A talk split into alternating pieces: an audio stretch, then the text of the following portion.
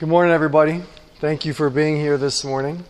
I'm really excited today. We're going to start a series on Second Corinthians. In Second Corinthians, and I was trying to think if I say this about like every book of the Bible that we start, but but Second Corinthians is like my favorite book. Let me share with you just a couple of the uh, my favorite verses from Second Corinthians that are probably some of your favorite verses too, and you didn't realize that they were all in 2 Corinthians. Right off the bat, 2 Corinthians chapter 1. Blessed be the God and Father of our Lord Jesus Christ, the Father of mercies, God of all comfort, who comforts us in all our affliction. You ever grab a hold of that? The God of comfort who comforts us in our affliction. It's right here in 2 Corinthians. 2 Corinthians 1.20, one of uh, my, my favorite useful hermeneutical verses in all the Bible. The promises of God all find their yes in Jesus Christ. He is the, the fulfillment, the answer to all of the promises of God in the Old Testament. A couple verses later, that we would not be outwitted by Satan. We're not ignorant of his designs. Paul gives us this little glimpse into the, the way that Satan operates in a church. Second Corinthians, I, don't worry, there's only 10 of these slides. I restricted myself to 10. I thought, okay, this is getting out of hand. God, who said, Let light shine out of darkness, has shone in our hearts to give the light of the knowledge of the glory of God in the face of Jesus Christ. We're going to continue to unpack that verse for the rest of our lives, understanding what Paul is saying here. 2 Corinthians 4 7, you know this one. Probably got this tattooed somewhere, don't you? We have this treasure in jars of clay to show that the surpassing power belongs to God and not to ourselves. 2 Corinthians 4:17 this is one of the best this light momentary affliction is preparing for us an eternal weight of glory beyond all comparison. If anyone is in Christ, he's a new creation. The old is passed away. Behold, the new has come. We love these verses. For our sake, God made him to be sin who knew no sin, so that in him we might become the righteousness of God. This beautiful summation of the gospel, 2 Corinthians 5. In Paul's appeal to the Corinthian church for funds, his fundraising appeal, chapter 9, verse 7, each one must give as he's decided in his heart, not reluctantly or under compulsion. You know this part? Because God loves a cheerful giver. 2 Corinthians. 2 Corinthians 9:15 Thanks be to God for his inexpressible, amazing, marvelous, wonderful gift. You know this one? I've heard this one used a lot. The weapons of our warfare are not of the flesh, but have divine power to destroy strongholds. This one gets bandied around a lot lately. You know this one? It's one of our favorites. My grace, the Lord said to me, Paul says, My grace is sufficient for you, for my power is made perfect in your weakness. And therefore, Paul says, I will boast all the more gladly of my weaknesses, so that the power of Christ may rest upon me. So, all of these amazing verses that are some of our favorite, most useful verses are all from the book of Second Corinthians. So, before we go into Second Corinthians, though, I want to I want to start with, I guess, these questions here. What is Second Corinthians? This is a sort of random collection of, of beautiful scriptures. What is Second Corinthians? And why is Second Corinthians? What is 2 Corinthians and why does 2 Corinthians exist? Let's pray briefly and then we'll dive into these questions today. Heavenly Father, we are so thankful that as uh, Ben prayed a moment ago that you you love to display your grace on weak people. You love to take the things that don't look like they're something and use them for something extraordinary. And so we're gathered here in a church service in the name of Jesus in what to all the world looks like nothing or less than nothing. It looks like folly. And yet we know that here you have promised to meet us. Here through the word that your spirit fills. In the gathering of your people that Jesus has promised to be among. We know that you love this. That your heart is for this. That Father, Son, and Holy Spirit are here working, serving this gathering. And so, Father God, I ask that you would pour out your love now through the Holy Spirit whom you have given us into our hearts. That we would walk away all feeling loved a little more And Spirit, we turn this time over to you and ask that you would transform us through this contemplation of Scripture, that we might behold the glory of Jesus a little more clearly and be transformed into that same image. That each of us would be open to this and that you would do this work. For we are utterly and completely in your hands. And so we pray. In Jesus' name, amen. Would you die for Jesus? Would you lay your life down for Jesus? Probably you would say, yeah. Right? If the commies burst in, if the Red Army burst in right now and they lined you all up, deny Jesus or die, you would say, never. You know, I think most of you, most of us, would say, I'd be willing to lay my life down, give my life up for Jesus. But would you be willing to lay down your life? Would you be willing to do that same thing if they were like, and they burst in here and they said, renounce your membership to Fellowship Bible Church or die? You'd be like, well, you know, there's other churches. That's not that big of a deal.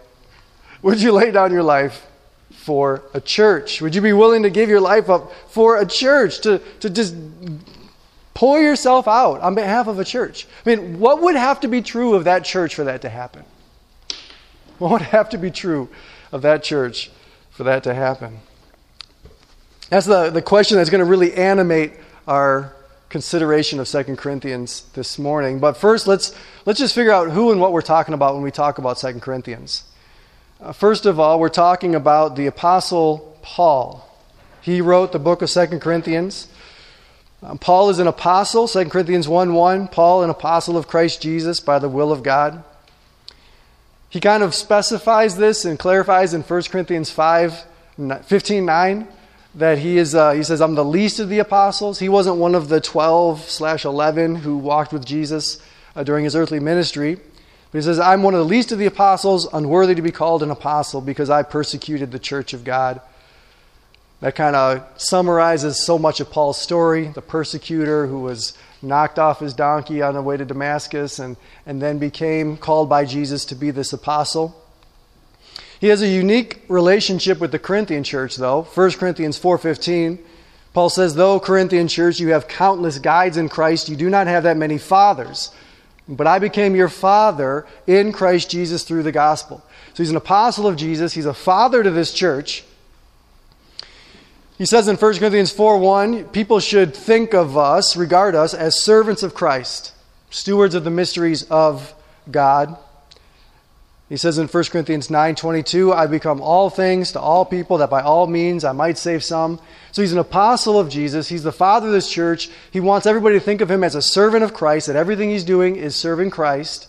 And then as Ben just read in 2 Corinthians chapter 11, he's doing all this under extreme threat, right? Beatings, whippings, uh, deprivations. I mean, he's he's really laying his life down for this Corinthian church. So, Paul, who writes Second Corinthians, is an important, dedicated, significant, serious leader who is laying his life down for the Corinthian church. That's what Ben, ben read. This just he is pouring himself out. He's laying it all on the line for the Corinthian church. Why would he do all this? Okay, what has to be true of this church? So now let's talk about the Corinthian church, the recipients of the letter of Second Corinthians. So first we got to think about Corinth. Uh, in case this helps you, here's a picture. Uh, you can see Corinth on the left, adjacent to Athens. So if you can imagine Greece, this is kind of a, a zoom out. You got Jerusalem all the way down in the bottom right hand corner, Rome in the top left. And you can see Corinth and Ephesus kind of in the middle. Those are going to be two uh, important points in our story. So there's the zoom out on it, and there's the zoom in and zoom out. So Corinth was this great, glorious, ancient Grecian city. And they rebelled. Uh, they were one of the last holdouts to the expansion of the Roman Empire. Rome leveled it completely leveled Old Corinth. and issued a decree you cannot build here ever again. So for hundreds of years, it was just nothing. And then Julius Caesar, about 75 years before 2 Corinthians was written, he opened Corinth up again, kind of like a. Do you remember the was it Far and Away with Tom Cruise? And, and they do that Oklahoma land grab where everybody's like at the line and they're all trying to go and stake their claim, right? That's kind of what Corinth was in uh, 30 BC. It was Julius Caesar saying, all of the, the freed slaves who had served so well in the Roman Empire, but didn't have money, didn't have title, didn't have nobility or education, he said, I'm going to give you this parts of this land. And so when he lifted the ban on building there, it just, the Roman Empire, which is, it was just this vacuum that absorbed everything from everywhere. Everybody who was anywhere thinking, I'm stuck here. I can't get ahead. There's no opportunity here. I hit the glass ceiling. They all came to Corinth. And then with them, all the other people that were like, I can't wait to take their money, right? And then all the people who were like, well, we can't take their money. So it's just layers of people scrapping and fighting, hustling.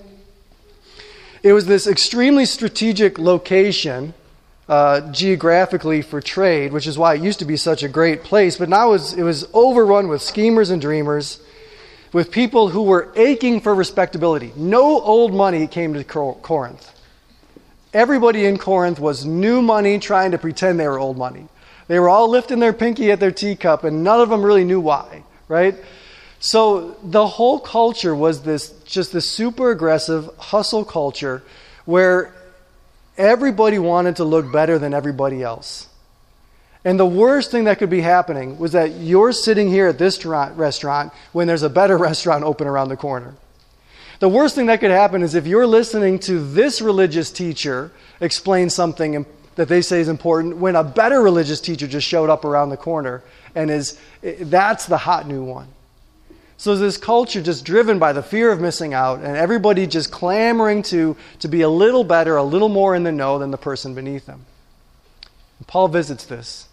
He visits Corinth on his second missionary journey and plants the church of Corinth. Now, I'm going to give you kind of a, a little walkthrough of the story of Paul's relationship with the Corinthian church. He plants this church on his second missionary journey, leaves, goes back to Jerusalem, comes back to uh, Ephesus, so just right across the way, where he stays for two and a half years. He's in Ephesus for a long time, for a very productive season while he's in Ephesus, he gets word of all the stuff that he writes about in 1 Corinthians. So uh, there was a delegation that came to him, uh, as well as uh, a letter from Chloe's people. And that's where he, all this, so he plants this church, and, and then he gets all this news about all these schisms, right? I'm of Paul, I'm of Apollos, I'm of Cephas, I'm of Christ, all this rampant sexual immorality also uh, drunken church services, other stuff happening in church that's just shameful in their culture.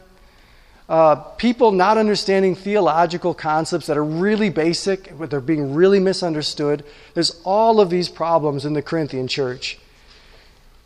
But, but it's still Paul's church. So he, he's able to address it. So he writes 1 Corinthians. 1 Corinthians is actually the second letter that he writes to the Corinthian church. But 1 Corinthians, he writes it, sends it back with Timothy. He sends Timothy. Timothy comes back. And he's got a bad report.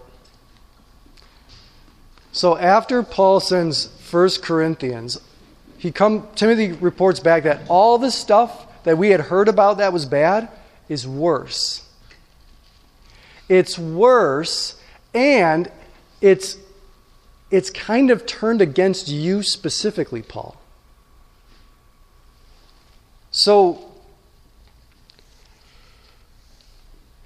Paul drops everything and he goes to Corinth. Look with me at 2 Corinthians chapter 2. When he goes back to Corinth to try to put things right, something happens and Paul is humiliated. Seems like one of the leaders, some fellow who has been agitating everybody against Paul, really takes this as an opportunity to, to stand up and to do his best to embarrass Paul, and nobody sticks up for him, and Paul leaves. Calls it a painful visit. When he gets away from there, he writes a letter that he calls uh, a severe letter. So look with me at 2 Corinthians chapter 2. I made up my mind not to make another painful visit to you. For if I cause you pain, who is there to make me glad but the one whom I have pained? And I wrote as I did, so that when I came I might not suffer pain from those who should have made me rejoice. For I felt sure of all of you that my joy would be the joy of you all. For I wrote to you out of much affliction and anguish of heart and with many tears, not to cause you pain, but to let you know the abundant love that I have for you. Now, if anyone has caused pain, he has caused it not to me, but in some measure, not to put it too severely, to all of you. For such a one, this punishment by the majority is enough. So you should rather turn to, forgive, and comfort him, or he may be overwhelmed by excessive sorrow. I beg you to reaffirm your love for him. That's why I wrote that I might test you and know whether you're obedient in everything. Look with me at 2 Corinthians chapter 7, verse 6.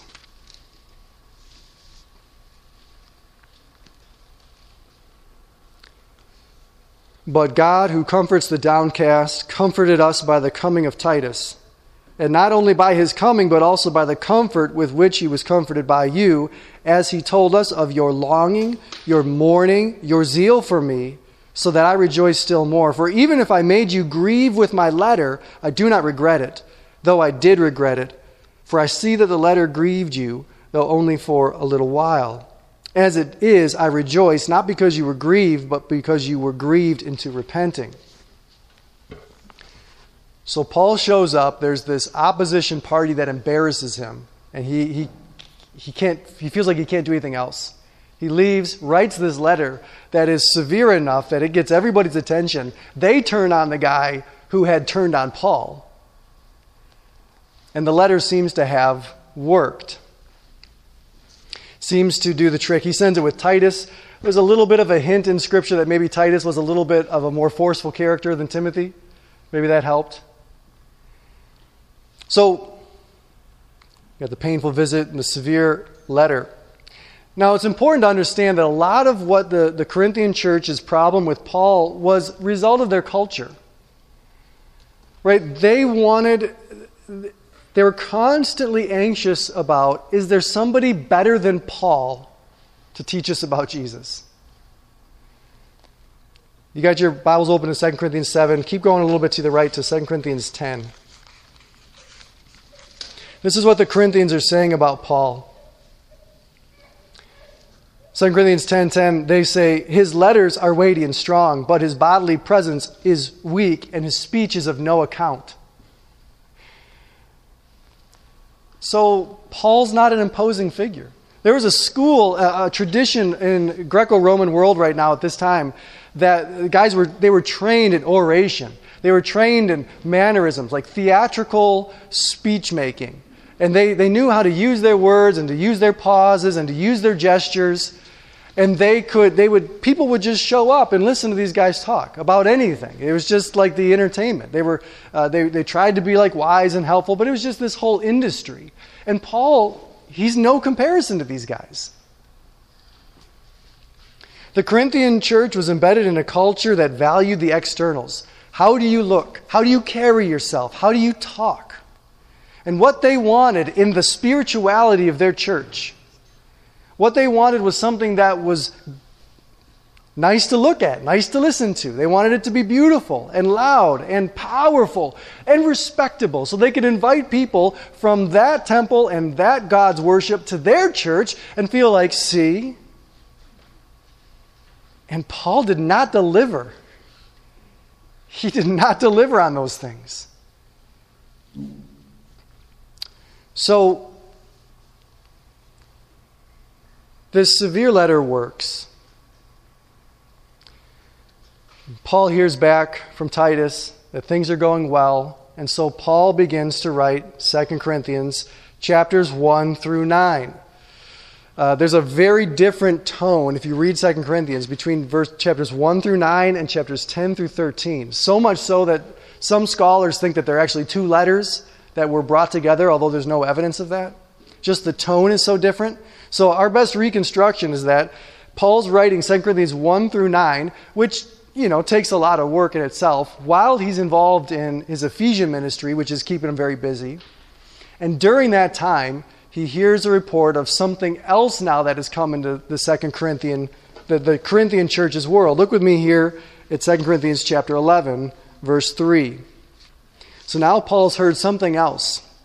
He says, I'm afraid that as the serpent deceived Eve by his cunning, your thoughts will be led astray from a sincere and pure devotion to Christ.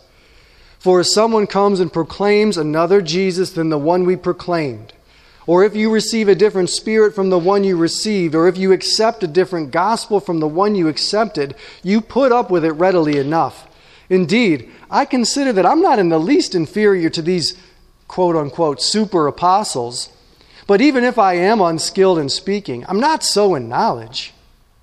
Indeed, in every way we have made that plain to you in all things. Look down to verse 12. What I am doing, I will continue to do in order to undermine the claim of those who would like to claim that in their boasted mission they work on the same terms as we do. For such men are false apostles, deceitful workmen, disguising themselves as apostles of Christ. And no wonder, for even Satan disguises himself as an angel of light. So it is no surprise if his servants also disguise themselves as servants of righteousness. And their end will correspond to their deeds. And now look at chapter 13, verse 5. Chapter 13, verse 5. This is Paul's sort of concluding feeling about the Corinthian church and about the situation they're in. He says, Examine yourselves to see whether you're in the faith. Test yourselves, or do you not realize this about yourselves that Jesus Christ is in you, unless indeed you fail to meet the test? So, the trouble at Corinth isn't just the Corinthian tendency to uh, factions and conflict, but now there's these outsiders who've come in. Guys who are impressive, guys who are eloquent, guys who make big claims about themselves and show up with what looks like all the right documentation. And they make some small adjustments to the gospel. And so 2 Corinthians 10 to 13 actually ends up being Paul's most passionate, most personal chapters where he really uncorks. I mean, he really just comes unglued. Uh, but it seems again like it seems like it works. He sends this and he visits, and uh, it seems like things are better because he writes the book of Romans from Corinth after 2 Corinthians was written. So 2 Corinthians is sent, Paul follows it up he receives the collection that he's been asking them to take, and that all goes well. We know this from the end of the book of Romans. All right, so this is the Corinthian church. Now let's go back to our first question. Would you lay down your life for a church like this? What does Paul say at the end of chapter uh, 11? Uh, apart from all the other nonsense that I dealt with, verse 28, all the other stuff that I've, all the literal blood I've shed, apart from all these things, there's the daily pressure of my anxiety for all the churches, for you, Corinthian church. Why does Paul love this church? Why is he fighting with this church? At which one of those letters, at which one of those visits would you have just said, okay, I guess a culture like this is not hospitable to the gospel? Or I am not an adequate minister to make an inroad here. This group of people is just bad. I'm going to start over with somewhere else. When do you just give up? Right? Why bother with a church like Corinth? Why send all the letters? Why make all the trips?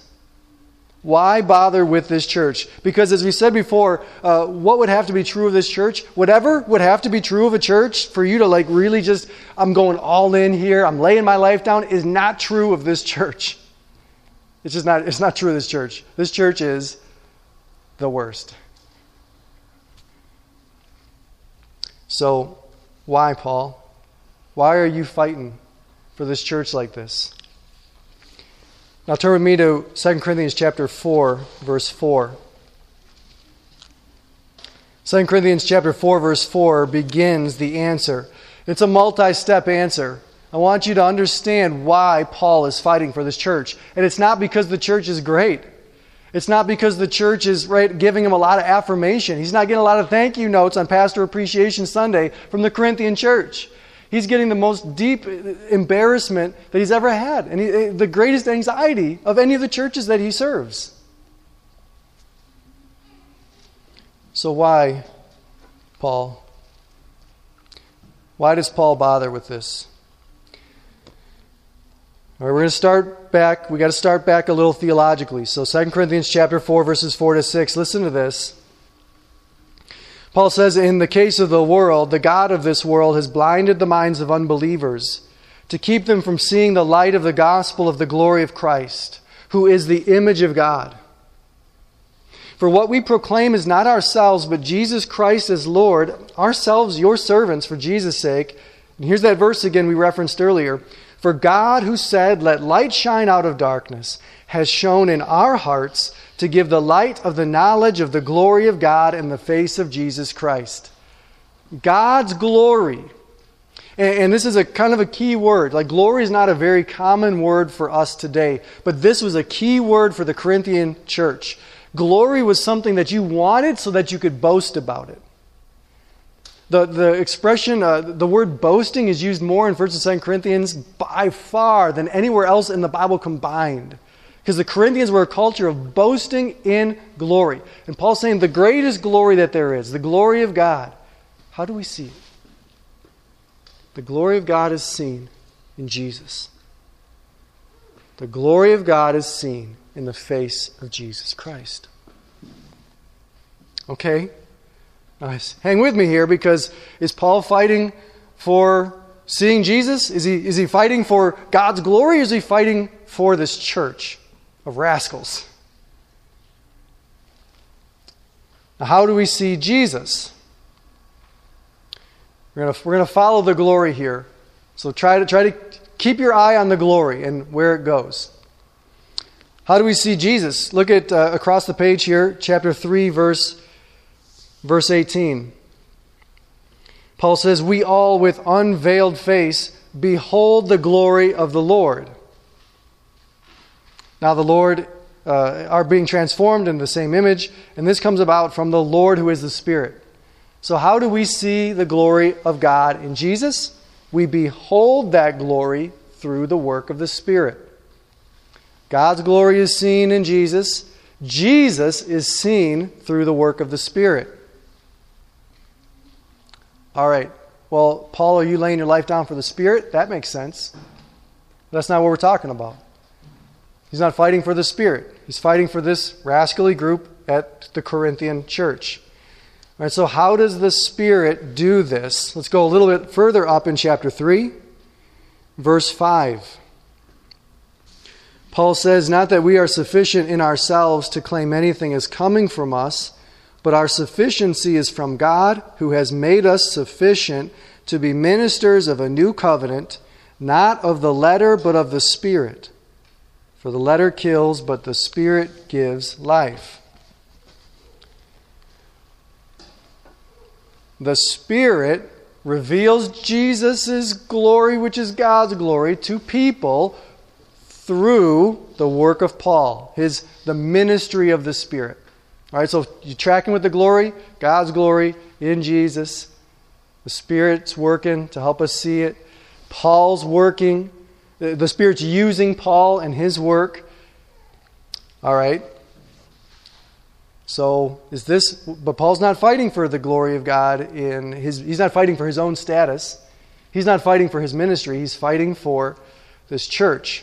How does the church where does the church come in? All right, why does Paul why is the Spirit powering Paul's work? Why does Paul serve this?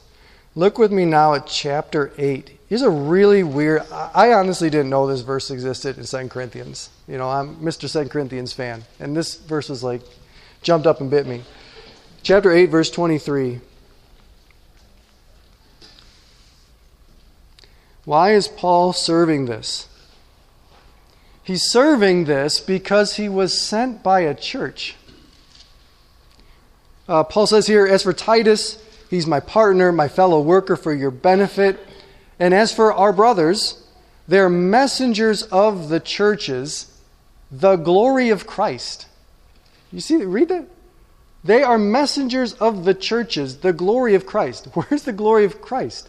It was in the churches, and they somehow it comes out of the church through these messengers, through Paul and Titus and the other brothers. The glory of Christ is now embodied in the messengers of the churches. That's just, that's wild. That's wild, that's wild to me. All right, and now where does it go? Let's go back to chapter 3. Where is this glory? Right, all right, keep your eye on the glory. Glory's in the church. It's traveling out with Paul. And where's it going? Paul says here in chapter 3, verse 18 again, we all with unveiled face, beholding the glory of the Lord, are being transformed into the same image from one degree of glory to another. So the glory is coming from the churches to the churches. The Corinthian church is slowly becoming that same glory. It's becoming the luminous thing, the glory of God, seen in Jesus, which we see by the Spirit which is revealed in the apostolic gospel message, is, is collected in the church and then sent out from the Antioch church, which sent Paul and his buddies, to the Corinthian church, which now is becoming luminous with that same glory, from one degree of glory to another.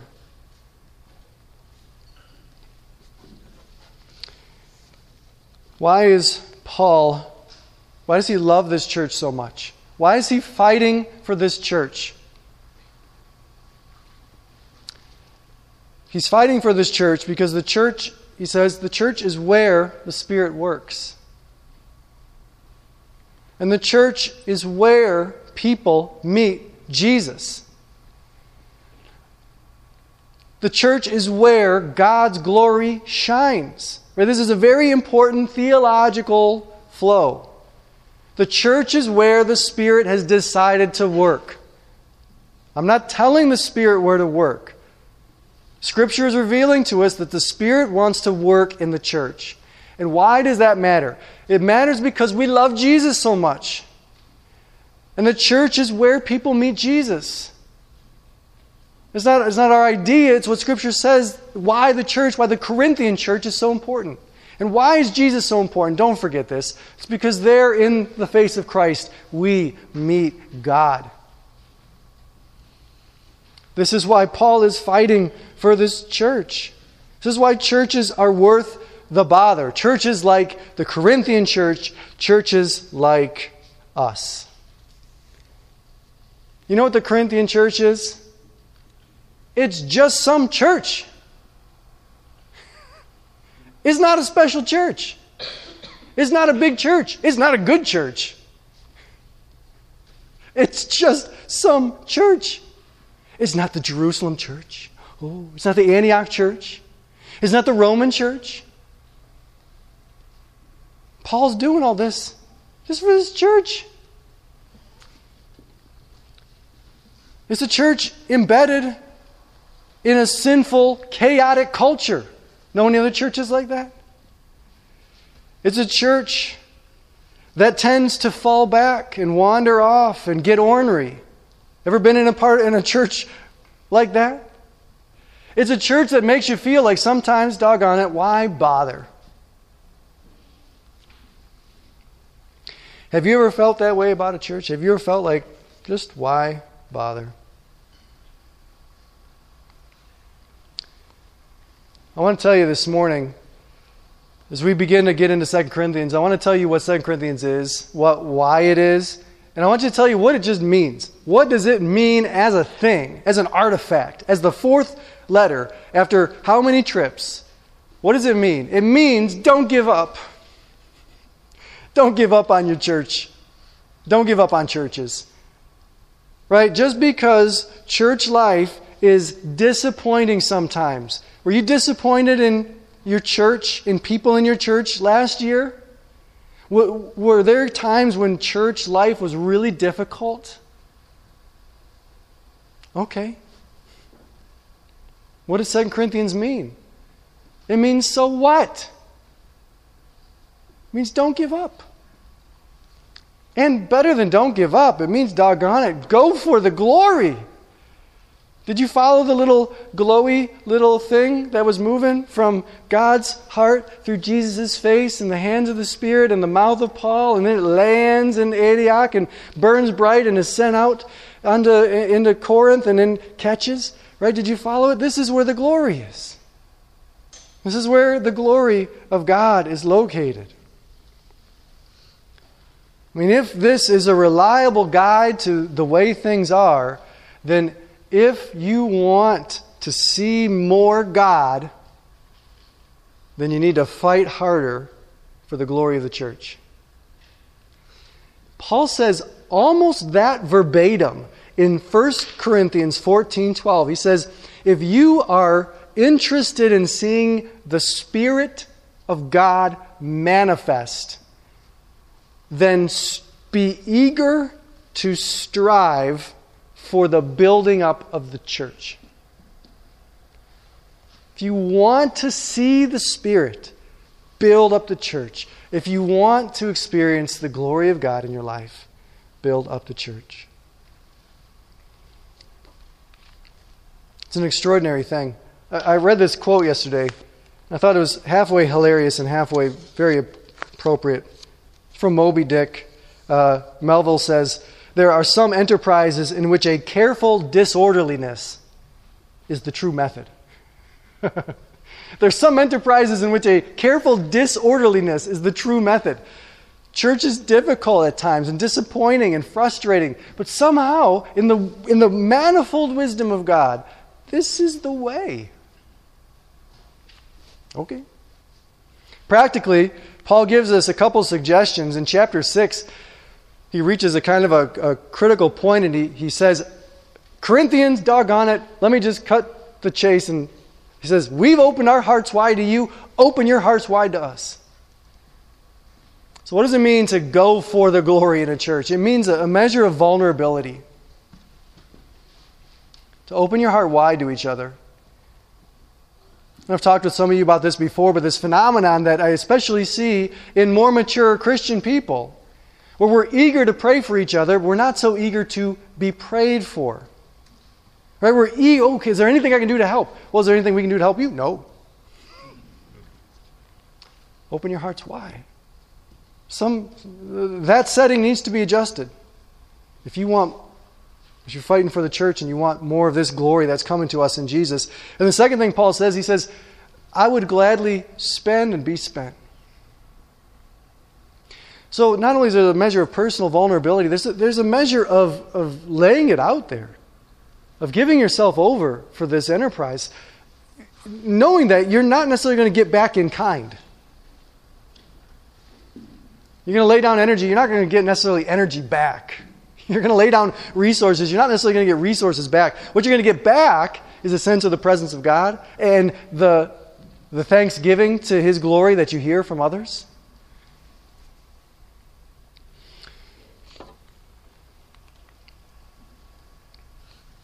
As we go through 2 Corinthians together, we're going to learn about God, we're going to learn about Jesus, we're going to learn about the gospel, we're going to learn a lot about Christian living. But before we get into this, I wanted to make sure that we all understand together what 2 Corinthians is. You got to get this. What is 2 Corinthians? 2 Corinthians is God the Father and God the Son and God the Holy Spirit and the apostolic cohort led by Paul serving a deeply troubled church. If you got your Bibles, look with me at one last passage, the end of 2 Corinthians, the last, very last verse. And here we see something extraordinary. This is utterly unique in all of Paul's writings. And Paul concludes 2 Corinthians by saying, Now the grace of the Lord Jesus Christ, and the love of God, and the fellowship of the Holy Spirit be with you all.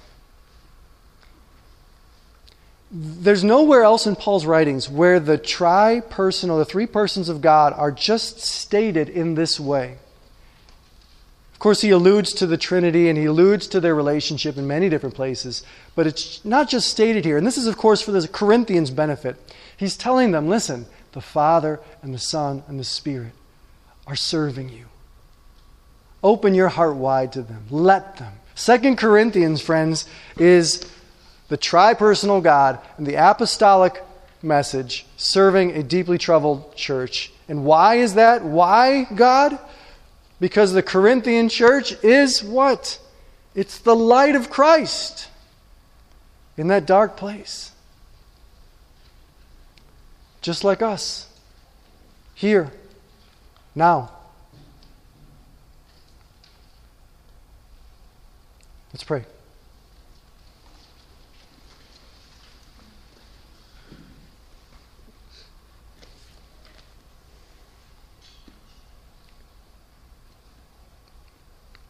Heavenly Father, sometimes we come to Scripture and it just feels so holy, so old, and so high and theological, and, and we, we can forget how deeply broken, how deeply troubled were the people to whom it was written. How difficult and painful were the situations out of which it was written. It's people like us in situations like ours. And yet, it bears witness to the fact that, that you are active and at work in churches just like this one. That somehow, in your wisdom, in your love, in your power, you have attached your presence to the Corinthian church of all places and to Fellowship Bible to us.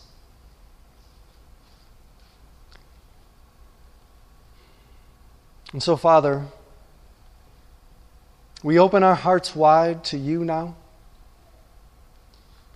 We know that you will bless us and keep us. That as you make your face to shine on us and you are gracious to us in our Lord Jesus Christ, that we can, we can trust and trust ourselves to you.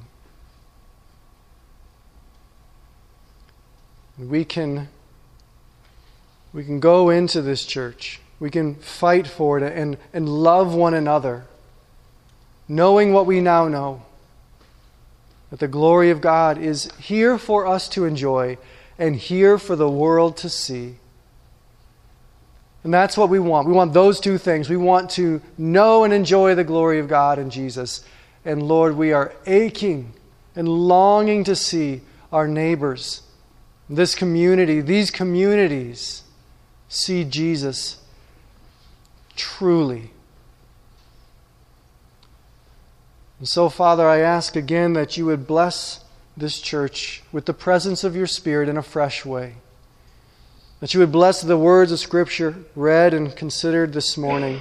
That you would enter and bless the fellowship of these believers.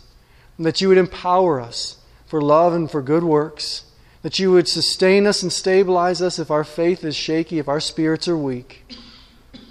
That you would strengthen us according to your word and use us for your glory. In Jesus' name, amen.